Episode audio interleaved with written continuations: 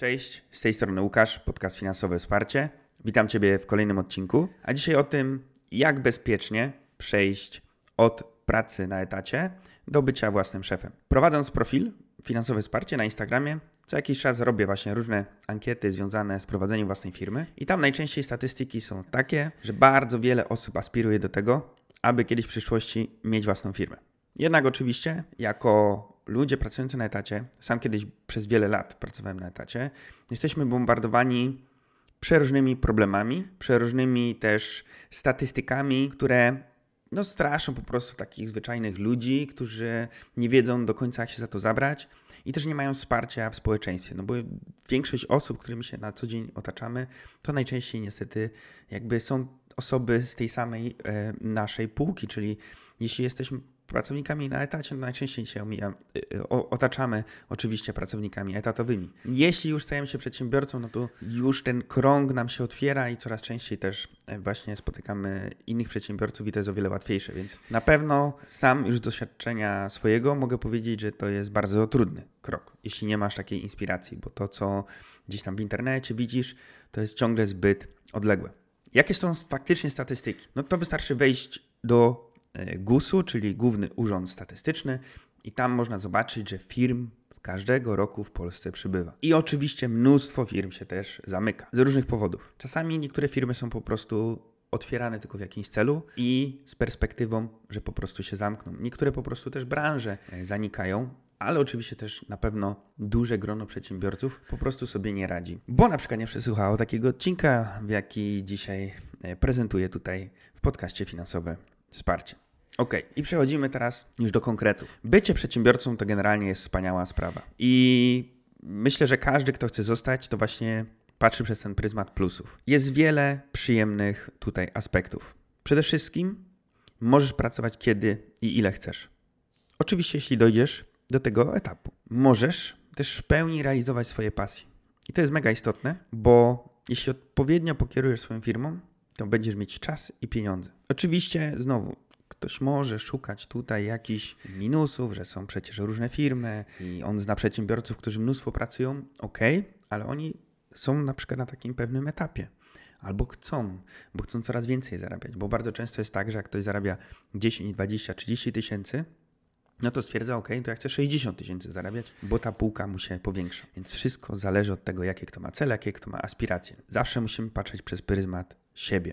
Ja na przykład jako, że jestem przedsiębiorcą, to wiem, że mi zdecydowanie i łatwiej na pewno jest uprawiać chociażby ten sport, jakie są skoki spadochronowe, bo myślę, że nie ma takiego etatu na przykład w Polsce, który by mi pozwolił zarabiać tyle, aby mnie było na ten sport stać. Do tego mam czas. Czyli mam kiedy jechać. W sezonie skoki są od środy, czasami nawet od wtorku, do niedzieli, praktycznie przez większość dni tygodnia. Ale dzięki temu, że mam taką pracę, jaką mam, mam zdywersyfikowane swoje przychody, to jestem w stanie sobie pozwolić na to, żeby w sezonie faktycznie więcej czasu poświęcić na przykład na tą moją pasję. Kosztem tego, że ja nie potrzebuję właśnie mega później już zwiększać swoich jakichś zarobków. Nie mam ku temu aspiracji, żeby mieć e, jakieś multimilionowe e, przedsiębiorstwa. Więc wszystko zależy właśnie, jakie kto ma cele, jakie kto ma aspiracje. I jest jeszcze jeden bardzo istotny punkt, o którym mało tak naprawdę kto mówi. Ciągle się rozwijasz. Szukasz nowych sposobów na to, chociażby jak pozyskiwać swoich klientów. Szukasz też nowych dywersyfikacji źródeł twojego przychodu. To, co już mówiłem, czyli poznajesz też innych przedsiębiorców i bardzo często przedsiębiorcy to są osoby, które łatwiej się po prostu rozwijają w różnych aspektach mentalnych, ale też w aspekcie rozwoju duchowego, bo po prostu na co dzień e, im le lepszymi takimi, oczywiście w cudzysłowie lepszymi, tak, osobami się e, otaczasz, tym najczęściej one no, już w pewien sposób po prostu inaczej myślą. Wyszły poza ten pewien schemat pracy, chociażby od poniedziałku do piątku, od ósmej do szesnastej. I to jest mega istotna rzecz, tak? Czyli jak jesteś po prostu przedsiębiorcą, naprawdę łatwiej po prostu ci się rozwijać. Coś, o czym po prostu osoby pracujące na etacie w pewnym stopniu zapominają, bo pracując na etacie, wracasz do domu, okej, okay, już nie musisz myśleć o tej pracy, nie musisz o tym myśleć, czy firma pozyska nowych klientów, czy zarobi więcej pieniędzy, bo każdy pracując w takiej normalnej ośmiogodzinnej pracy po prostu robi swoje i tyle i wraca do domu. Bardzo często też zmęczony i nie ma sił na to, żeby na przykład pomyśleć i porobić coś jeszcze więcej dla siebie. No troszeczkę jesteśmy w takim systemie po to zrobieni, ale nie o tym dzisiaj ten odcinek. W każdym razie to bardzo idzie łatwo zauważyć, że wraz z rozwojem duchowym, osobistym e, łatwiej komuś wejść na taki poziom, gdzie właśnie na przykład rozwijasz jeszcze lepiej chociażby swoją firmę czy jakiś biznes na boku, albo to na przykład jeszcze łączysz z etatem. Kolejna rzecz. Co zrobić, żeby się przygotować do tego opuszczenia etatu? Musisz polubić popełnianie błędów. A ludzie generalnie nie lubią popełniać, boją się popełniać błędów. Może inaczej jeszcze to powiem. Będąc przedsiębiorcą musisz podejmować decyzje. I nawet jak one nie są najlepsze, to zrobić tak, aby były słuszne. Otwierając firmę, musisz liczyć się z tym, że będziesz mieć codziennie nowe pomysły na jej rozwijanie, na zwiększanie oczywiście jakichś przychodów, tam ilości klientów i większość z tych pomysłów niestety może nie wypalić. Chodzi w tym o to, aby te, które faktycznie się sprawdzą, te, które u Ciebie wypalą, to one przyćmiły te właśnie błędy, czy te p- pomysły, które nie do końca e, działały na korzyść Twojej firmy. I to jest mega istotne i musisz tu już, pracując jeszcze na etacie, przygotować się na to, że po prostu nie wszystko, do czego przystąpisz, do, z czym zaczniesz działać, po prostu wypali. I zacznij obserwować, jak sobie z tym radzisz. Ok, punkt drugi. Największa różnica pomiędzy bycia przedsiębiorcą a pracą na etacie. Etat, czyli to trochę, co już mówiłem, to wracasz do domu, kapcie i nie musisz myśleć o już swojej firmie. A kiedy jesteś swoim szefem, no to praktycznie cały czas myślisz. Wręcz e, dlatego ja zawsze sobie to mówię, że jeśli myślisz o swojej firmie, to może nie musisz kochać tego, co robisz.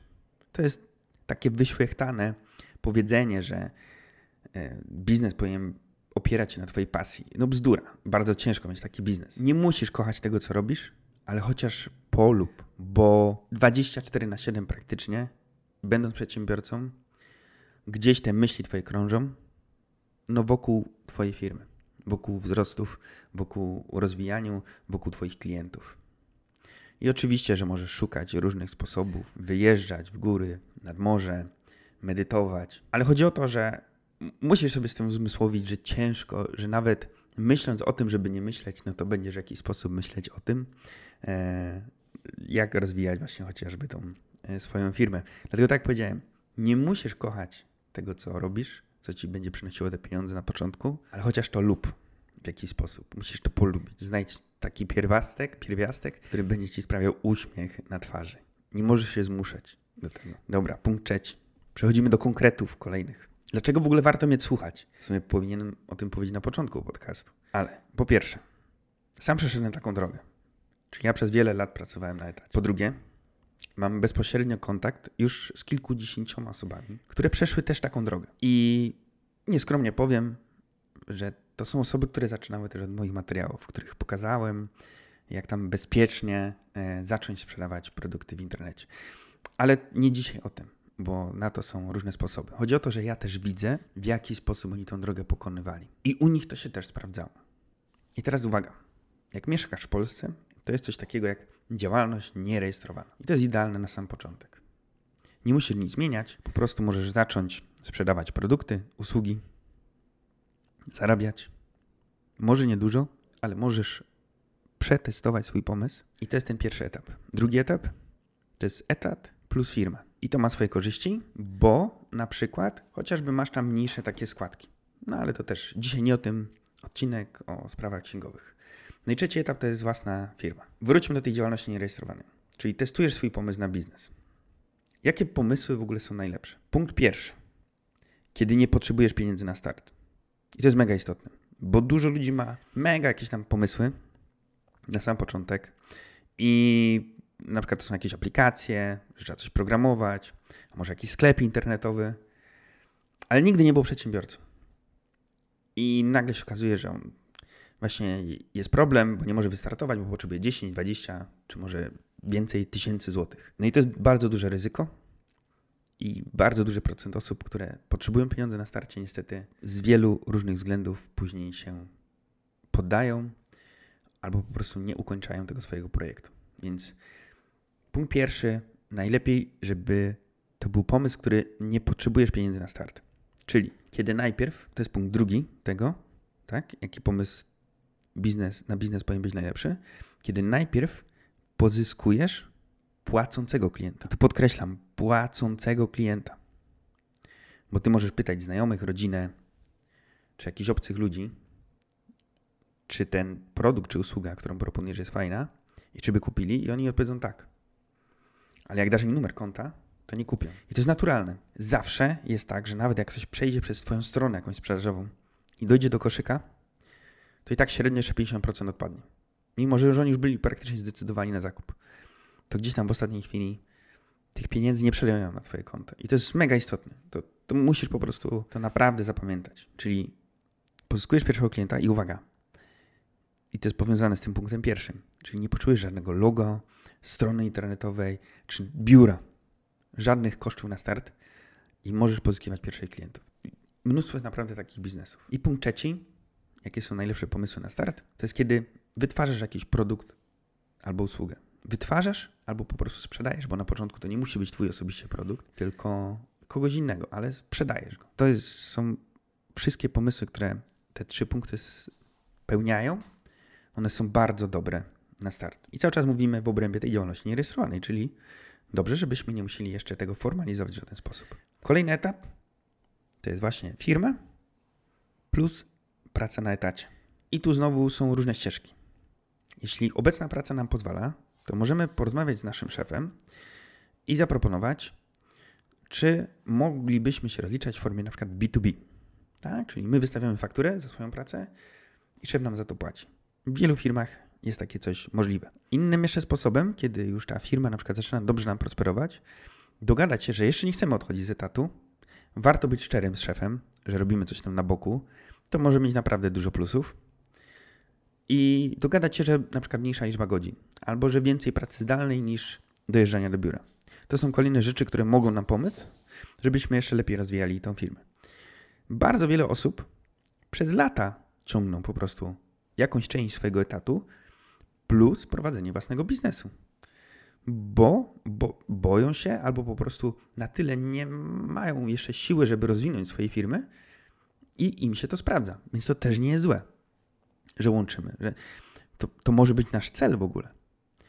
Czyli pół etatu, trzy czwarte etatu, może częściowo zdalnie, które łączymy z jakimś biznesem na boku, który na przykład zajmuje nam tylko kilka godzin w tygodniu. Czyli tu są takie plusy, że mniejsza, mniejsze koszta i mniejsze przede wszystkim ryzyko. No i trzeci etap, do jakiego możemy dążyć, to jest taki, że mamy jakąś poduszkę finansową, mamy już tą firmę, która nam regularnie przynosi przychody, no i w pewnym momencie mówimy, ok, jesteśmy na tyle już gotowi, że możemy powiedzieć szefowi, hej, cześć, było miło, ale ja chcę teraz w stu procentach poświęcić się na swojej firmie, bo co ważne, ten etat czujemy, że nas po prostu też w jakiś sposób blokuje, że wiemy, że gdybyśmy te godziny, które tracimy na dojazd do pracy, oczywiście samą pracę, gdybyśmy to poświęcili w naszą firmę, to to zdecydowanie nam przyniesie lepszy zysk, tak? Bo już tym czasem, który mieliśmy w weekendy, po pracy, godzina, dwie, generujemy takie przychody i mamy takie możliwości, że po prostu ten etat nas blokuje. To jest ten ewidentny czas, kiedy nabraliśmy już pewności siebie, kiedy czujemy, że z tym etatem po prostu nie przeskoczymy pewnej półki i jesteśmy bez wyjścia. To jest naprawdę najbezpieczniejsza wersja opuszczania etatu. Są bardziej e, takie ryzykowne.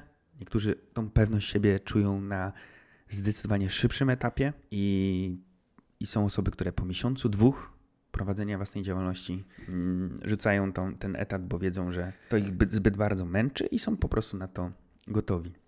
Tu oczywiście może się pojawić też pytanie, poduszka finansowa. Nie da się tego jednoznacznie odkreślić, ale na pewno to jest zależne od tego przede wszystkim, jakie mamy wydatki co miesiąc. Im mamy ich mniej, im mamy mniej jakichś zobowiązań, tym ta poduszka nie musi być aż tak duża. Ale to znowu, to jest bardzo też powiązane nie tylko z wzorami jakimiś matematycznymi, które sobie policzymy i Excelem, ale po prostu też stanem naszej psychiki, na ile jesteśmy w stanie się dobrze z tym czuć, nie musieć martwić się o tym, że firma może w jednym miesiącu przynieść tyle przychodu, a w drugim tyle. I na sam koniec trzy bardzo ważne punkty, które warto sobie zapisać. Jak już nawet prowadzisz tą firmę, to o czym trzeba pamiętać? Po pierwsze, nie opieraj się na jednym źródle przychodu. Zawsze myśl o tym, jak tu jeszcze to zdywersyfikować. Jeśli sprzedajesz produkty w internecie, to myśl o tym, żeby iść na inne marketplace'y, żeby mieć swój sklep internetowy, żeby robić jakiś marketing jeszcze na przykład social media. Dwa, buduj swoją markę osobistą. I to jest pojęcie może wyświechtane, znowu źle używane przez niektórych, na, zwłaszcza na przykład na Instagramie, ale generalnie chodzi o to, że pokazuj się gdzieś w internecie, twórz bloga, pisz na Twitcie, na LinkedInie, na Instagramie, pokazuj tą swoją drogę, pokazuj się w, pokazuj swoje produkty, pokazuj swoje usługi, pokazuj kulisy prowadzenia firmy, pokazuj się od strony takiego specjalisty, bo to po prostu ma same plusy. Przede wszystkim, jeśli masz usługi, to ci podniesie koszty, nie koszt, tylko zysk z tych usług. Jesteś w stanie zaproponować wtedy wyższe ceny. Będziesz mieć łatwiej, żeby pozyskać klientów. Będziesz mieć łatwiej, żeby pozyskać partnerów, ludzi do współpracy. Naprawdę same plusy są prowadzenia marki osobistej. W zasadzie nie ma minusu. Łatwiej jest wszystko później, jeśli chodzi o prowadzenie firmy. I trzecie, jak najdłużej żyj na tym samym, samym poziomie finansowym, jak przed wzrostami. Tak? Czyli jeśli na etacie twoje koszta miesięczne były trzy tysiące, to dobrze, żeby te trzy tysiące zostały, a nie nagle dziewięć tysięcy. Mimo że zarabiasz na przykład już dwadzieścia tysięcy. Nadwyżki na początku jak najdłużej inwestuj. Oczywiście gratyfikuj sobie to. Spełniaj sobie w jakiś sposób już te marzenia. Realizuj się, odpoczywaj. Ale staraj się jak najbardziej, jak najdłużej dbać o tą swoją stronę finansową. To nie jest żadna porada inwestycyjna. Od tego są lepsi na pewno doradcy, jeśli chodzi o inwestowanie.